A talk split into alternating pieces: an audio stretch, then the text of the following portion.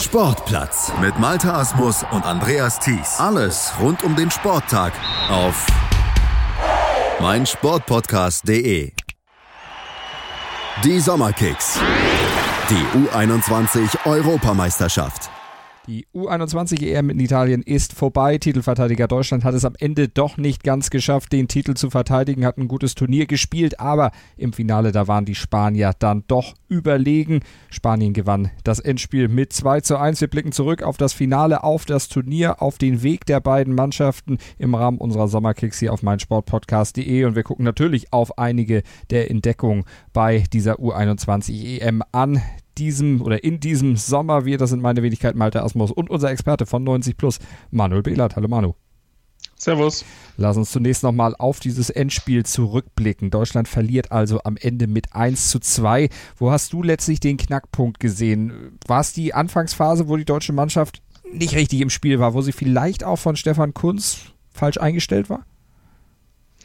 Ja, die, die Anfangsphase war sicherlich ein riesengroßes Problem. Also Spanien hat ähm, von Beginn an das Spiel dominiert, hat sehr ähm, einen sehr guten Ballbesitz Fußball gespielt, hat das Ganze sehr schön kontrolliert, hat auch immer wieder mal das Tempo gewechselt. Das war so ähm, ja mitentscheidend, als man eben auch das 1 zu 0 erzielt hat, als ähm, Fabian Ruiz relativ unbedrängt schießen konnte. Da hat mir so ein bisschen der Zugriff gefehlt. Also es war ähm, so ein bisschen ängstlich, wie Deutschland gespielt hat. Ähm, sie hatten im Mittelfeld schon keine Lösungsmöglichkeiten, wie man das spanische Ballbesitzspiel unterbinden will. Man hatte ähm, in der Defensive keinen großen Zugriff und man hat dann gemerkt, ähm, dass das deutsche Spiel dann besser wurde, als man tatsächlich auch den ein oder anderen Zweikampf mal ein bisschen intensiver geführt hat, auch mal gefault hat und sich so ein bisschen durch die Physis in das Spiel hereingearbeitet hat. Ähm, ja, in der Anfangsphase muss man zeitweise das, ähm, die Befürchtung haben, dass Deutschland eher das zweite Tor kassiert, weil selbst nach dem Gegentor ging nicht sofort ein Ruck dadurch. Ähm, Spanien war unfassbar dominant am Anfang. Ähm, aber dann wurde es am Ende ja doch nochmal eng. Also die, die Spanier haben es nicht geschafft, ihre Dominanz da über 90 Minuten auf den Platz zu bringen. Ähm, wie gesagt, das lag dann meiner Meinung nach auch daran, dass das, dass das physisch deutlich besser wurde, dass die Deutschen ähm, auch mit der Zeit ein bisschen besser in ihr Konterspiel kamen, denn am Anfang ähm, waren die Umschaltaktionen völlig wirr und planlos. Also da war der erste oder zweite Ball sofort wieder weg. Und das war schon ähm, im Vergleich zu den vorherigen Spielen ein riesengroßes Problem, ja. Wie ist das aus deiner Sicht erklärbar, dass es eben im Vergleich zu den vorherigen Spielen dann ganz anders lief? Also ich meine, jetzt hat Kunz ein 4-5-1 äh, sich ausgedacht gehabt, um in dieses Spiel zu starten, weil er die Spanier vielleicht auch ein bisschen anders erwartet hatte? Das glaube ich nicht. Also die Spanier haben so gespielt, wie sie es nach ihrer Umstellung ähm, immer gespielt haben, also mit zwei Spielern auf dem Flügel, die eher ein bisschen auch im Zentrum zu verorten sind mit Fornals und Olmo, die dann ähm, sowohl die Flügel besetzen als auch immer wieder mal in die Mitte ziehen. Also das Ganze ähm, war schon sehr flexibel, was die Spanier gespielt haben. Das haben sie sonst auch ähm, immer so gespielt nach der, nach der Umstellung, nach dem Italienspiel. Also das kam jetzt nicht besonders überraschend. Ähm, die Aufstellung der deutschen Mannschaft fand ich im Prinzip auch in Ordnung. Ähm, es hat eher an der Einstellung gefehlt. Also das einfach war irgendwie hat man hatte das Gefühl, es ist nicht so das, das Zutrauen da ähm, in die eigenen Fähigkeiten. Man hatte so ein bisschen das Gefühl, dass Deutschland ein bisschen beeindruckt war von dem, was Spanien da mit dem Ball ähm, veranstaltet hat. Das hat sich aber auch durchs Spiel gezogen. Also selbst ähm, als Deutschland dann tatsächlich mehr Ballbesitzmomente hatte und ähm, deutlich besser im Spiel war, glaube am Ende des Spiels waren die Ballbesitzwerte sogar ausgeglichen. Ähm, hat man das Gefühl gehabt, immer wenn die Spanier am Ball sind, ist da ein bisschen mehr Konstruktivität dabei. Also das war, man hatte immer das Gefühl, dass wenn Ceballos sich da um die eigene Achse gedreht hat, dass das relativ elegant aussah und dass immer was initiiert werden kann, während die Deutschen ja, dann im eigenen Spiel ein bisschen hölzern gewirkt haben und dann irgendwie nur Ballbesitz um des Ballbesitzes willen in manchen Phasen hatten. Ähm, es war insgesamt einfach kein, kein gutes Spiel der Deutschen, auch wenn sie sich nachher noch gesteigert haben. Und dann leider im wichtigsten Spiel eben dann nicht zu der Leistung gefunden hat, die sie eigentlich abrufen können, wie sie ja auch in den Spielen zuvor abgerufen haben, vielleicht mit Ausnahme des Österreich-Spiels in der Gruppenphase, aber da ging es ja dann letztlich um nichts mehr. Wir haben auf die Gruppenphase ja schon zurückgeblickt. Wie würdest du unterm Strich äh, dieses Finale verbuchen? Verbuchen und den Auftritt der deutschen Mannschaft verbuchen. Jetzt ist es ja in Nachwuchsmannschaften so, dass das Ergebnis, also der Titel jetzt nicht unbedingt zwingend ist, dass es eigentlich eher um einen Prozess geht und darum, ja, Spielern letztlich auch die Möglichkeit zu geben, bei einem Turnier, bei einem Highlight dann Erfahrungen zu sammeln, die sie dann für den nächsten Schritt äh, für die A-Nationalmannschaft äh, dann verwenden können. Ist das das, was unterm Strich äh, stehen bleibt? Absolut. Man hat, ähm, denke ich, gezeigt, dass man als Mannschaft, ähm, die nicht den besten Kader hat, was die individuellen Fähigkeiten angeht, ähm, doch sehr gut, sehr gute Resultate eingefahren hat. Also ähm, die, für viele Spieler war das das bisherige Karriere-Highlight. Ähm, das hat man auch gemerkt in den, in den Spielen, gerade im Halbfinale, als ähm, Deutschland wirklich extrem äh, fokussiert gespielt hat hinten raus. Ähm, ich fand das Turnier unter dem Strich sehr gut, dass man ein schwächeres Spiel hat, ist, ist ähm, ja nachvollziehbar oder, oder ähm, nicht unüblich. Dass das halt leider Gottes gerade im Finale der Fall ist, ähm, ja, ist schade, aber ich denke, dass, wie du schon gesagt hast, der Titel nicht zwingend ist, sondern diese Gesamtentwicklung der Mannschaft. Ähm, nach der Episode 2017 mit dem Titel, dann beginnt man mit ganz, ganz vielen neuen Spielern ähm, und schafft es tatsächlich in diesem Zweijahres ähm, am Ende ins Endspiel der Europameisterschaft. Also kann man davon, ähm, äh, kann man sagen, dass dieses ganze Gebilde, diese ganze Entwicklung sehr positiv verlaufen ist, ähm, nur eben ohne die, Krönung am Ende. Und ich denke, dass der ein oder andere Spieler ähm, durchaus das Potenzial hat, darüber haben wir ja nach der Gruppenphase, glaube ich, mhm. schon gesprochen, ähm, auch später bei der A-Nationalmannschaft wieder aufzutauchen. Und das sind solche Erfahrungen natürlich ziemlich wichtig. Der ein oder andere Spieler, glaube ich, sogar kann ähm, dann auch noch bei Olympia teilnehmen, also fällt noch nicht unter die Altersregelung. Also da hat auch noch jemand die Chance, ähm, bei einem weiteren großen Turnier auf sich aufmerksam zu machen. Und das ist ja letztlich auch einer der Erfolge dieser Mannschaft, dann eben das Olympiaticket für 2020, also für Tokio, gebucht zu haben. Im nächsten Jahr sehen wir die Mannschaft dann also da wieder. Wenn wir auf die Spanier gucken, die ja dann auch bei Olympia mit dabei sind, die am Ende dann den Titel gewonnen haben, die aber schwer oder schwieriger ins Turnier gestartet sind, denn für die begann das Turnier ja mit dem Duell gegen Italien und gleich mal mit dem Nackenschlag. 1-3 verlor man da. Man ist gut zurückgekommen nach diesem, nach diesem doch äh, ja, unerwarteten Schlag ins Kontor. Ja, die Spanier haben das aber auch dann relativ klug gemacht, haben ähm, ganz genau gemerkt, wo dann die Probleme waren gegen Italien. Das war nämlich in der zweiten Halbzeit vor allem ähm, dann hatte, hatten die Spanier Probleme, als man ähm, eben nicht mehr so leicht sich durchs Mittelfeld kombinieren konnte, als dann ähm, die zwei, drei ballbesitzgebenden ähm, Elemente im Mittelfeld ein bisschen zugestellt wurden. Deswegen hat man eben Oyasabal ins Zentrum gestellt und den etwas hölzernen äh, Majoral ganz rausgenommen, nur noch als Joker ähm, eingesetzt, damit man einfach noch mehr Ballbesitz ähm, Spiel aufziehen kann, damit man noch mehr Kreativität im Mittelfeld haben kann. Denn ähm, mit Ceballos als Fixpunkt ähm, ist es natürlich so, dass man weiß, jeder Angriff geht über Ceballos und ihn kann man vielleicht einzeln ausschalten. Das haben die Italiener gemacht. Die haben dann die Spanier ähm, ja eher zusammengetreten. Ähm, als es dann eben mehr Spieler gab, die ähm, solche Pässe spielen können, wie Ceballos aus der Tiefe kann, ähm, war das Spiel schwerer äh, auszurechnen. Und ich denke auch, das war ein ziemlich entscheidender Punkt ähm, für die Entwicklung der Spanier, auch Marc Roca ins Mittelfeld zu stellen, der ja im Vergleich zu den anderen Spielern sehr, sehr unspektakulär spielt, aber einen enormen Wert für die Mannschaft hat.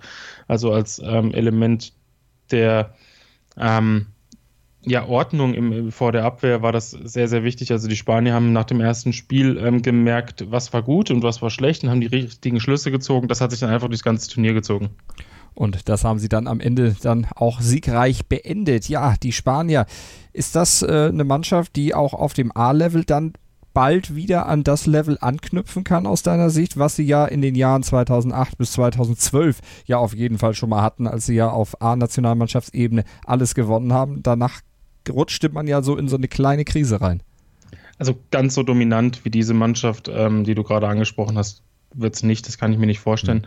Mhm. Ähm, einfach weil auch andere ähm, Mannschaften in der Altersklasse ähm, 20 bis 26 im Moment extrem stark vertreten sind. Also Frankreich hat fast unerschöpflichen Talentepool. Ähm, bei Deutschland darf man auch nicht vergessen, dass da extrem viele Spieler in der A-Nationalmannschaft spielen, die jung sind. Über die Engländer haben wir auch schon geredet. Auch in Italien kommt einiges nach. Also Spanien hat natürlich auch eine überragende Basis schon in der A-Nationalmannschaft. Da sind auch sehr, sehr, sehr viele gute Spieler ähm, stehen da zur Verfügung und gerade so dieses Besondere ähm, sieht man hier bei vielen Spielern. Ich denke gerade Ceballos, der ja auch schon in der A-Nationalmannschaft gespielt hat ähm, und der ein oder andere ähm, Außenverteidiger werden da schon eine Rolle spielen.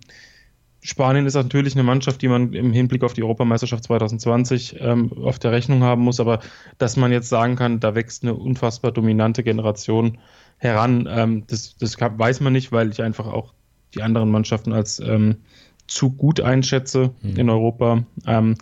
Ich denke nur, dass es dann abgesehen von den ganz großen Mannschaften ähm, im Moment schwierig wird, da, dass da noch so eine, noch, noch eine andere Mannschaft ähm, diese Phalanx da durchbrechen kann, dass dann neben Deutschland, England, Spanien, Frankreich und vielleicht Italien noch was ähm, hinzukommt, wobei man natürlich auch die Niederlande nicht, nicht vergessen darf, aber sie, die haben im Vergleich natürlich ein bisschen ähm, Probleme, was die Kaderbreite angeht. Also ich denke, dass Spanien sehr, sehr gut vorbereitet ist, aber dass die Konkurrenz auch extrem groß ist. Im Halbfinale standen ja jetzt auch die Rumänen, eine Mannschaft, die in der eigenen Nation, in den eigenen Medien auch schon so eine, als kleine goldene Generation äh, beschrieben wird. Wir haben die Topspieler ja schon äh, auch besprochen, als wir auf die Gruppenphase zurückgeblickt haben. Über, über allem steht natürlich Johannes Haji, äh, Haji, der Sohn des großen George Haji, der auch die Zehen seines Vaters trägt und entsprechend auch so ein Hoffnungsträger für den rumänischen Fußball ist. Dieses Halbfinale der rumänischen Mannschaft ist das ein Fingerzeichen in eine Richtung, dass man sagen kann, ja, die Rumänen, die kommen wieder. Also dieses 1994, als sie eben bei der großen WM dann auch unter die letzten vier kamen, das muss nicht das Ende der Fahnenstange im rumänischen Fußball gewesen sein. Das kann jetzt fast 30 Jahre später nochmal wieder passieren. Also die Basis ist auf jeden Fall da. Wir haben auch in der A-Nationalmannschaft schon den einen oder anderen wirklich ordentlichen Spieler und ich denke, dass diese Generation jetzt ähm, die jetzt die U21 EM gespielt hat, da relativ geschlossen hochkommen wird. Also da sind einige ähm, interessante Offensivspieler, ähm, auch Koman und Puskasch und ähm, Ruß und Mann.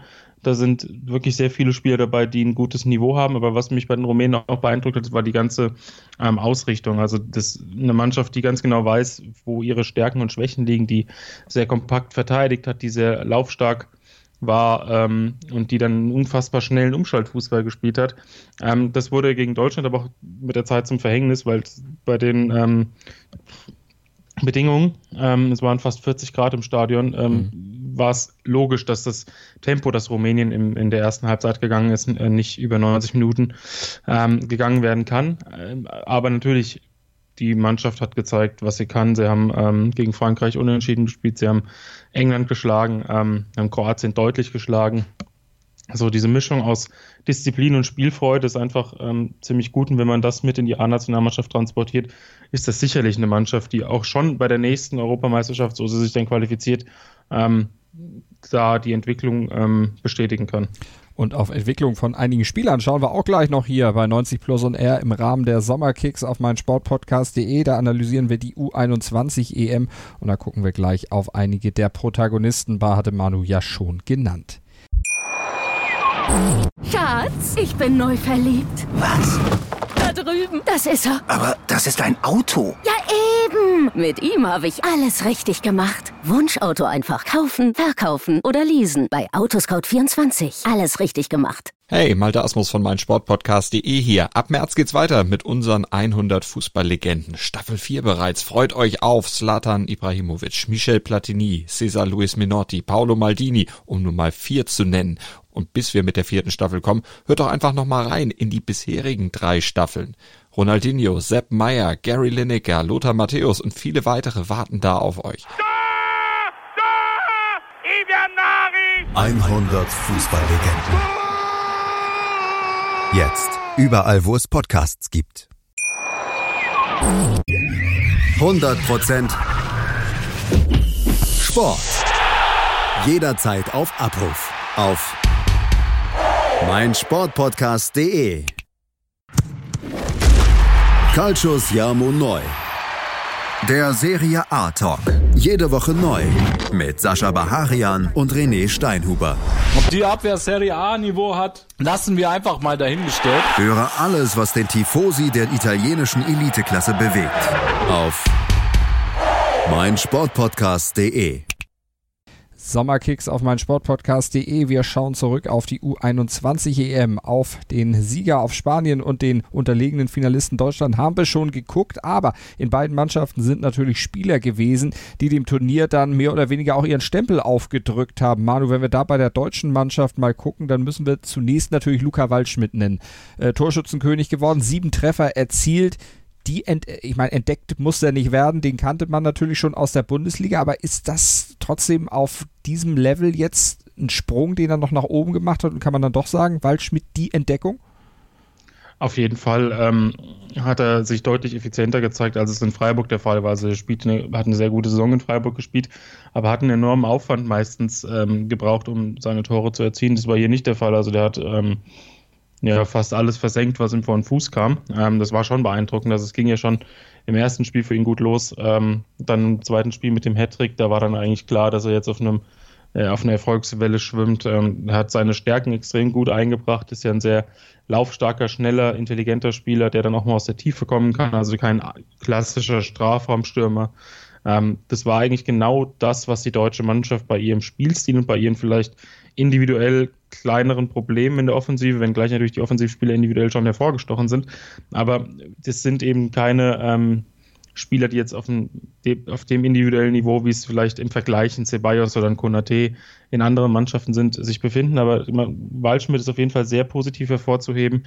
Ähm, denke, dass er ähm, auch das schönste Tor des Turniers geschossen wurde, auch ausgezeichnet, sein, sein Distanzschuss gegen Österreich. Ähm, auf jeden Fall wird er da mit einem enormen Selbstvertrauen nach Freiburg zurückkehren und ähm, es hat sich vielleicht jetzt bei dem einen oder anderen Verein, wo er noch nicht im Notizbuch stand, ähm, in eben jenes äh, gespielt, denke ich. Das wollte ich gerade fragen, als du sagtest, wird nach Freiburg zurückkehren. Wird er zurückkehren oder wird vorher vielleicht noch einer zuschlagen? Ist das ein Typ, der, ja, welche Vereine hattest du im Hinterkopf, als du sagtest, äh, die könnten es vielleicht dann ins Notizbuch eingetragen haben? Also ich kann mir vorstellen, also diesen, den ganz großen Schritt kann ich mir bei Waldschmidt nicht vorstellen. Entsprechend würde ich so einen Verein vom Kaliber Gladbach-Leverkusen sehen. Bei Gladbach sind aber gerade deutlich andere Prioritäten gesetzt. Mhm. Ähm, wir haben ja schon mit Embolo einen Offensivspieler verpflichtet, an Markus Thüram sind sie noch interessiert.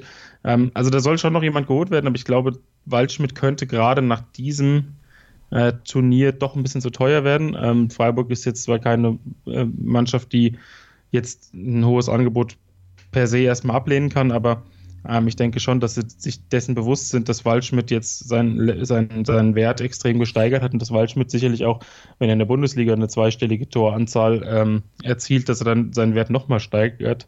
Ähm, dementsprechend wäre Freiburg da schon ganz gut beraten, glaube ich, ähm, erstmal die Angebote abzublocken. Ich schätze Waldschmidt jetzt auch nicht so ein, dass er da unbedingt einen Wechsel mhm. forciert. Denke, nach seiner Zeit in Frankfurt, wo es nicht gut lief, und in Hamburg, wo es auch nicht gut lief, ist er froh, dass er erstmal in einem geregelten, gewohnten, äh, guten Umfeld ist. Das hat er in Freiburg. Und ich denke, ähm, ein Jahr unter Christian Streich wird ihm durchaus weiterhin noch gut tun. Ähm, dann kann er immer noch wechseln. Also er ist ja noch jung. Also ich, ich würde jetzt, ich würde jetzt sagen, tatsächlich würde ihm gut tun, noch ein Jahr in Freiburg zu spielen. Ich kann es mir auch gut vorstellen. Mhm. Kann definitiv nicht schaden. Dann vielleicht auch das, was er jetzt gezeigt hat, dann in Freiburg in einem Umfeld, wo er sich dann auch gut aufgehoben fühlt, wo er von äh, Christian Streich dann auch entsprechend eingesetzt wird und auch, ja, auch betreut wird, sich dann noch ein bisschen zu entfalten und vor allen Dingen auch zu stabilisieren. Anderer Deutscher, wenn wir von vorne gesprochen haben, Luca Waldschmidt müssen wir ganz hinten gucken, Alexander Nübel, auch der keine große Entdeckung, was der kann, hat er in der Bundesliga in der letzten Halbserie gezeigt. Jetzt hat er ausgerechnet im Finale diesen Fehler gemacht. Es kamen natürlich gleich die Parallelen zu Oliver Kahn, WM-Finale 2002. Ein Ball nicht festgehalten und damit letztlich ein spielentscheidendes Gegentor äh, kassiert. Trübt das insgesamt seine positive Leistung? Naja, es ist äh, beim Torhütern ist es eben nur mal der Fall, wenn die einen ähm, großen Fehler machen, ist es meistens sofort ein Gegentor. Ähm, da gab es aber auch andere Spieler, die reihenweise unter irgendwelchen Hereingaben ähm, durchgeflogen sind. Ähm, es gab relativ viele individuelle Patzer in der Defensive und Nübel hat äh, bis zum Finale eigentlich kaum einen gemacht. Ich kann mich, kann mich gegen Österreich noch erinnern, glaube ich, da ist er an zwei äh, Freistößen sah nicht so gut aus, als er, ähm, als es um die Strafraumbeherrschung mhm. ging, aber ansonsten hat er ein extrem gutes Turnier gespielt ähm, hat seine unfassbaren Reflexe gezeigt. Also den, den, Kopfball, den er im Halbfinale gegen Rumänien rausgeholt hat, ähm, entgegen seiner Laufrichtung, das habe ich bis, bis, jetzt noch nicht verstanden, wie er den Ball gehalten hat. Also das war wirklich überragend und ähm, ja, so ein Patzer, ähm, so hart das auch klingt, gehört dann einfach auch irgendwann mal dazu. Er macht ihn, er muss vor allem jetzt damit umgehen. Also er muss es mhm. jetzt verdauen. Ähm, am schönsten ist es natürlich, glaube ich, für einen Spieler, auch wenn ich es selbst nicht einschätzen kann, wenn er dann relativ schnell die Gelegenheit hat, das wieder gut zu machen. Er nimmt jetzt dieses, dieses Gefühl erstmal mit in den Urlaub, aber ähm, ich schätze ihn so schon so ein, dass ihn das relativ wenig tangiert. Also ich denke, der weiß um seine Qualitäten und weiß auch, dass er dann ähm, vielleicht bei solchen Situationen die Konzentration noch höher halten muss. Ähm, Wobei ich glaube, dass das eigentlich gar kein Konzentrationsfehler war, sondern er einfach ein bisschen den Ball falsch eingeschätzt hat. Ähm, ja, ist bitter, aber es wird nicht umwerfen, denke ich. Und auch das ist natürlich eins dieser Learnings dann aus so einem Jugendturnier und die U21 ist ja noch ein Jugendturnier, dass man das dann eben für sich verbucht, dann daraus lernt und dann eben für den weiteren Lebensweg und Karriereweg vor allen Dingen dann eben mitnimmt und dann unter Umständen wenn man es dann wirklich gut verarbeitet hat, dann auch zum eigenen Vorteil dann wieder nutzen kann. Nübel nächste Saison bei Schalke? Puh, ähm, das hatten wir ähm, ja auch schon intern bei 90 Plus diskutiert. Es ist schwierig, weil er hat ja nur noch ein Jahr Vertrag. Ähm, ich glaube, ich, also von, von der Tendenz her ja. Ähm, wobei es halt auch für Schalke schwierig ist. Ich glaube, ablösefrei wollen sie nicht verlieren mhm. und ähm, verlängern sieht es im Moment nicht so aus. Ich denke, Nübel wird auch ein bisschen seine Optionen prüfen. Ähm, Not hat er ja auch nicht zu verlängern. Also ein Torhüter gerade auf dem Niveau findet immer ein Verein. Ähm, vielleicht wäre Schalke ganz gut beraten, ähm, ihm eine Verlängerung mit einer entsprechenden Ausstiegsklausel für irgendeine Saison anzubieten. Ähm, da sind die Chancen wahrscheinlich am, am höchsten, dass Nübel verlängert. Ähm, ich, wenn ich ähm, ihm was raten würde, dann würde ich ihm sicherlich noch eine Saison auf Schalke raten, weil er auf jeden Fall dort Stammspieler ist ja. und ähm, jetzt auch nicht den unfassbaren Druck hat nach der letzten Saison. Und gerade eben spielen kann. Und das ist ja gerade in dem Alter dann auch wichtig, das, was er jetzt eben gelernt hat im ersten Jahr, dann auch weiter zu intensivieren, da dann eben drauf aufzubauen, da diese Erfahrung dann auch noch zu erweitern. Also so wichtig als und viel wichtiger, als sich jetzt schon bei Bayern München auf die Ersatzbank zu setzen und zu hoffen, dass Manuel Neuer dann irgendwann mal nicht spielt. Das ist richtig, absolut. Ähm, ich hatte auch, ähm, neulich ist mir ein Modell eingefallen, also ich, ich halte es ja mit dem FC Bayern und finde Nübel extrem spannende, äh, als extrem spannenden Spieler, ähm, dass, die, dass der FC Bayern vielleicht versucht, Nübel zu verpflichten und ihn irgendwo zu parken, nenne ich es mhm. mal. Ich bin kein unfassbarer Freund von dieser, von dieser Praktik, aber viele Clubs machen das und viele Clubs machen das mit enormem Erfolg. aber natürlich lässt sich jetzt beispielsweise dem FC Schalke 04 und den Fans dort sicherlich keinen Wechsel zu Bayern und eine Laie zurückverkaufen, mhm. ähm, wenn man merkt, wie Manuel Neuer dort empfangen wird. Ähm, ist das vielleicht jetzt nicht so das Beste für Nübel. Dementsprechend ähm, ist, das eine, ist, das eine, schwierige. Gesamtsituation. Zumal man damit in der Bundesliga ja dann auch einen Konkurrenten, auch wenn Schalke jetzt wahrscheinlich kein direkter Konkurrent der Bayern mehr ist für die nächsten ein, zwei Jahre, aber trotzdem, man würde, auch wenn man ihn woanders parkt, ja doch irgendwo Gegner aufbauen. Ja, aber das ist, das ist nicht so schlimm. Also denke ich, ähm, Torhüter, der, der Spielpraxis hat, ähm, da sollte man nicht an die, an die Gegner denken als Verein, sondern eher an den Spieler, den man selbst ähm, dann hat und den man fördern möchte. Also ähm, das, das würde ich jetzt nicht als Problem mhm. ansehen. Waldschmidt und Nübel auf jeden Fall die deutschen Stars und die ja auch wichtigsten Spieler dann in diesem Turnierverlauf. Wer hat dir aus der deutschen Mannschaft noch gut gefallen? Ich fand Eggestein relativ gut, ähm, der im Mittelfeld für mich der beständigste Spieler war. Also der Hut hatte sehr gute Momente, war aber auch teilweise hat er mich wahnsinnig gemacht. Ähm, Gerade im Finale hat er drei, vier Pässe gespielt, ähm, wo ich gedacht habe, dass er vielleicht die Trikots verwechselt hat.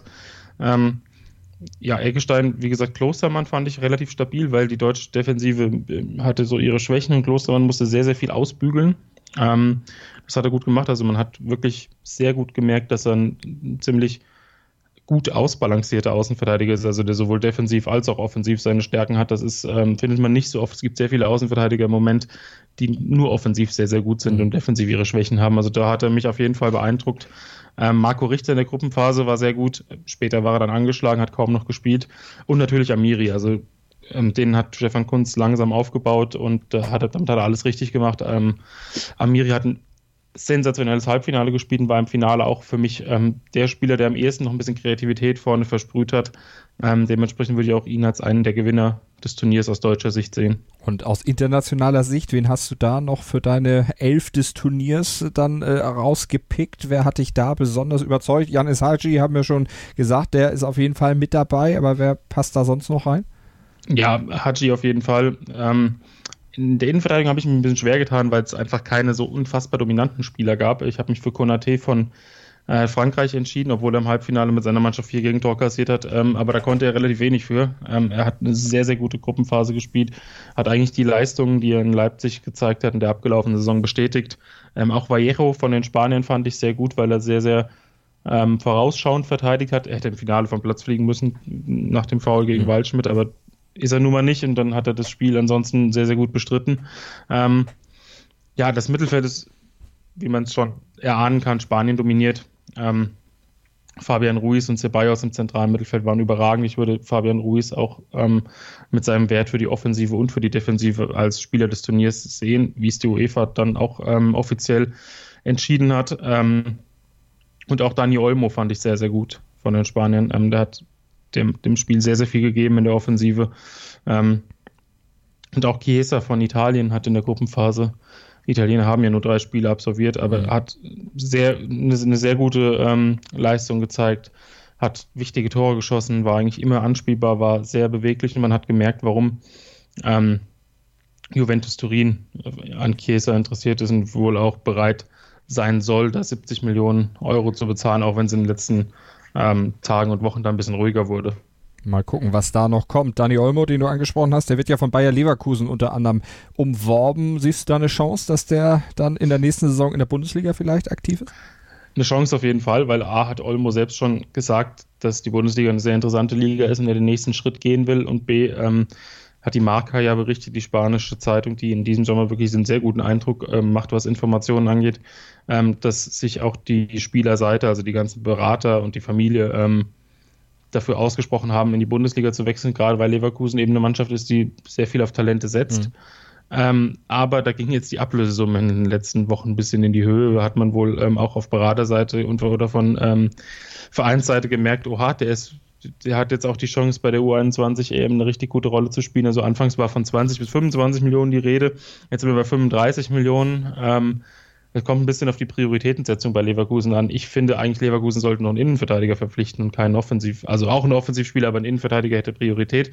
Und äh, Leverkusen sieht es nicht so, deswegen kann ich mir schon vorstellen, dass sie tatsächlich 25 bis 30 Millionen Euro nochmal äh, auf den Tisch legen, mhm. um die Offensive nochmal zu stärken. Also Olmo würde von seiner ganzen Spielart her herausragend reinpassen. Also das, da gibt es keine, gibt es keine zwei Meinungen. Also einer, der wie gemacht ist für das System von Peter Bosch. Sind wir mal gespannt, ob wir ihn dann in der nächsten Saison tatsächlich da sehen werden unterm Bayerkreuz. Also der gute Olmo vielleicht dann einer für die Bundesliga. Insgesamt, was würdest du sagen, das fußballerische Niveau, was ist die Erkenntnis dieses U21-Turniers? Äh, Bei der WM 2018 in Russland haben wir letztes Jahr ja von vielen Seiten gehört, auch wenn das sich am Ende natürlich auch als äh, verfrüht und auch etwas sinnloses äh, Fazit dann herausgestellt hatte, Ballbesitz ist tot. Kann man nicht unbedingt sagen, wenn man die U21 EM sich anguckt und vor allen Dingen den spanischen Fußball. Nee, häufig haben tatsächlich die Mannschaften gewonnen, die das Mittelfeld dominiert haben. Ähm, ich finde jetzt unfassbare taktische Trends waren da jetzt nicht zu sehen, mhm. aber ich fand es sehr gut, dass auch die Teams wie Polen oder Rumänien ganz genau wissen, ähm, was sie mit ihren Qualitäten ähm, machen können und was sie nicht machen können. Also die Rumänen, denen ist jetzt nie eingefallen, die langen Ballstaffetten im Mittelfeld aufzuziehen, sondern sie haben gut verteidigt. Das haben die Polen auch gemacht, abgesehen vom entscheidenden Spiel gegen Spanien. Ähm, und ja, so diese Mischung aus Umschaltmomenten und ähm, großer Kompaktheit, das war schon bei mehreren, Verein, äh, bei mehreren Teams ähm, auffällig. Deutschland auch versucht, ähm, den Gegner zu dominieren. Das hat mhm. eigentlich auch in den meisten Spielen geklappt. Gegen Spanien war es dann eben technisch nicht möglich. Ähm, was mir bei Spanien halt eben auch aufgefallen ist, ist, dass sie eben nicht nur Ballbesitz fixiert sind, sondern ähm, sich tatsächlich auch mal zurückfallen lassen können und die Möglichkeit haben, ähm, auch mal aus der Tiefe heraus einen schnellen Gegenangriff zu spielen. Also sie haben gerade gegen Frankreich auch zwei, drei sehr, sehr gute Konter gespielt, ähm, sind nicht bis in die untersten Jugendbereiche auf Ballbesitz gepolt, wie es vielleicht mal der Fall war, ähm, sondern das merkt man auch der A-Nationalmannschaft an. Also man versucht schon die technische ähm, Komponente in den Vordergrund zu stellen und ähm, das Ballbesitzspiel zu forcieren, weil es eben auch für mich ähm, nicht nur ästhetisch ist, sondern auch ähm, wenn es mit einer entsprechenden Geduld und mit einer entsprechenden Tempovariation durchgeführt wird, eben für mich noch das beste Mittel ist, um Fußballspiele zu gewinnen. Mhm. Weil wenn man den Ball hat, hat der Gegner ihn nicht. Das ist äh, ganz, ganz simpel. Und wenn der Gegner ihn nicht hat, droht keine Gefahr. Und diese Mischung, die Spanien da jetzt an den Tag gelegt hat, also auch mal sich zurückziehen zu können und mal zu verschnaufen und mal den Gegner das Spiel machen lassen, das ist für mich sehr, sehr, sehr ähm, hervorzuheben und mhm. hat auch wirklich wunderbar funktioniert. Also, wie gesagt, keine taktischen Trends, aber es mhm. waren sehr viele Mannschaften, die nicht nur einen ähm, Weg zum Erfolg hatten. Und das ähm, ist, denke ich, gerade auch ein, im Hinblick auf die A-Nationalmannschaften sehr interessant, weil es immer schwierig ist, bei Nationalmannschaften natürlich jetzt unfassbar viele taktische Elemente mhm. einzuüben, weil sie sich eben nur unregelmäßig sehen. Aber dass das jetzt in dieser kurzen Zeit der Vorbereitung bei mehreren Teams so gut funktioniert hat, ähm, das spricht auf jeden Fall dafür, dass da sehr gute Arbeit geleistet wird. Und was man auch als Nationalmannschaft ganz gut eintrainieren kann oder einstudieren kann, das hat die WM 2018 ja auch gezeigt, Standardsituationen. Und das war ja auch zum Beispiel bei der deutschen Mannschaft im Halbfinale gegen Rumänien letztlich dann auch ein Mittel, um dieses Spiel dann noch zu drehen. Also der Fokus auf Standards bleibt so, wie man das seit letztem Jahr sich überlegt hat? Ja, viele Mannschaften haben ähm, wirklich auch ein paar interessante Varianten gehabt. Also das sieht man gerade bei Eckbällen, die werden einfach, die werden nicht mehr blind, blind in den 16er getreten. Das hatte man häufig, sondern es wird dann mal kurz gespielt, dann wird, bietet sich einer kurz an und der wird ähm, dann den Ball durchlassen. Es gibt auch viele Freistoßvarianten, ähm, viele Freistoßschützen gab es jetzt bei diesem Turnier auch, die wirklich sehr, sehr gut waren. Ähm, Amiri hat sehr gute Freistöße geschossen. Ceballos hat sehr gute Freistöße geschossen. Das ist natürlich ein probates Mittel. Gerade auch wenn du das Spiel dominierst und oft am Ball bist und ähm, häufig versuchst, rund um den 16er zu kombinieren, wird es automatisch Situationen geben, in denen man ähm, auch mal gefault wird. Und wenn man dann über einen guten Standardschützen verfügt, ist das natürlich nochmal ein, ein ähm, verstärkendes Element. Also ganz klar, Standards sind und bleiben und waren immer wichtig. So sieht's also aus bei der U21 EM. Wenn du es vergleichst mit den Turnieren vorher, die du ja auch verfolgt hast, äh, besser, schlechter, kann man das überhaupt vergleichen? Ich, würd, ich sehe jetzt eigentlich keinen besonderen Qualitätsunterschied zur, zur letzten Europameisterschaft. Ähm, da war auch, waren auch sehr, sehr viele ähm, gute Spieler dabei, die sich äh, hervorgetan haben. Da hat ähm, Deutschland das insgesamt taktisch vielleicht gerade in dem entscheidenden Spiel noch ein bisschen ähm, klüger gemacht, auch wenn man die Gesamtleistung jetzt nicht äh, großartig anders bewerten kann, denn da hatte Deutschland auch im Halbfinale viel Glück. Im letzten Gruppenspiel waren sie schwach. Also ähm, das Gesamtniveau ist eigentlich hm. ähnlich hoch und ich finde auch von der Talentgeneration her ist es so, dass es, dass sich diese ähm, U19, äh, U21 Mannschaften hier nicht vor dem der letzten Turniere verstecken muss. Wenn du das Turnier in einem Satz zusammenfassen würdest, kann man das so auf einen Nenner bringen, auf einem so einen, so einen sehr allgemeingültigen Aussagesatz? Ja, das fällt gerade mir relativ schwer. Ähm, aber ich denke schon, dass, dass ich, ähm, wenn man wenn es wirklich auf was herunterbrechen kann, dann ähm, könnte man sagen, Flexibilität ist auf jeden Fall Trumpf.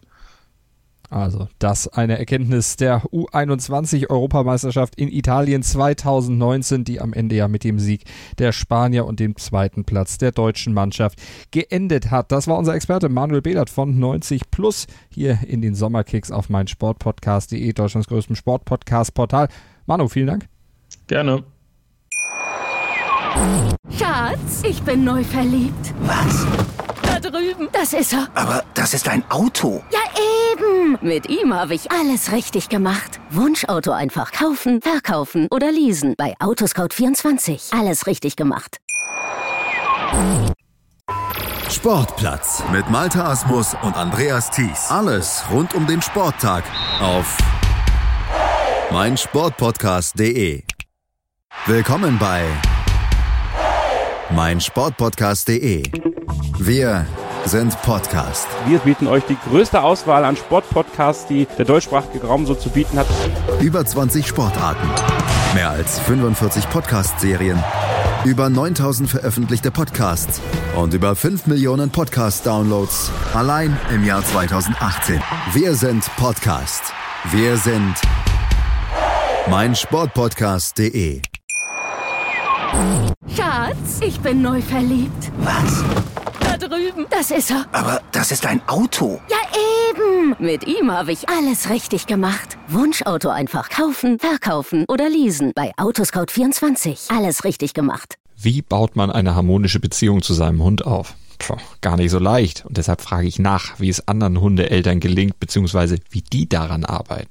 Bei Iswas Dog reden wir dann drüber. Alle 14 Tage neu mit mir, Malte Asmus und unserer Expertin für eine harmonische Mensch-Hund-Beziehung, Melanie Lippisch.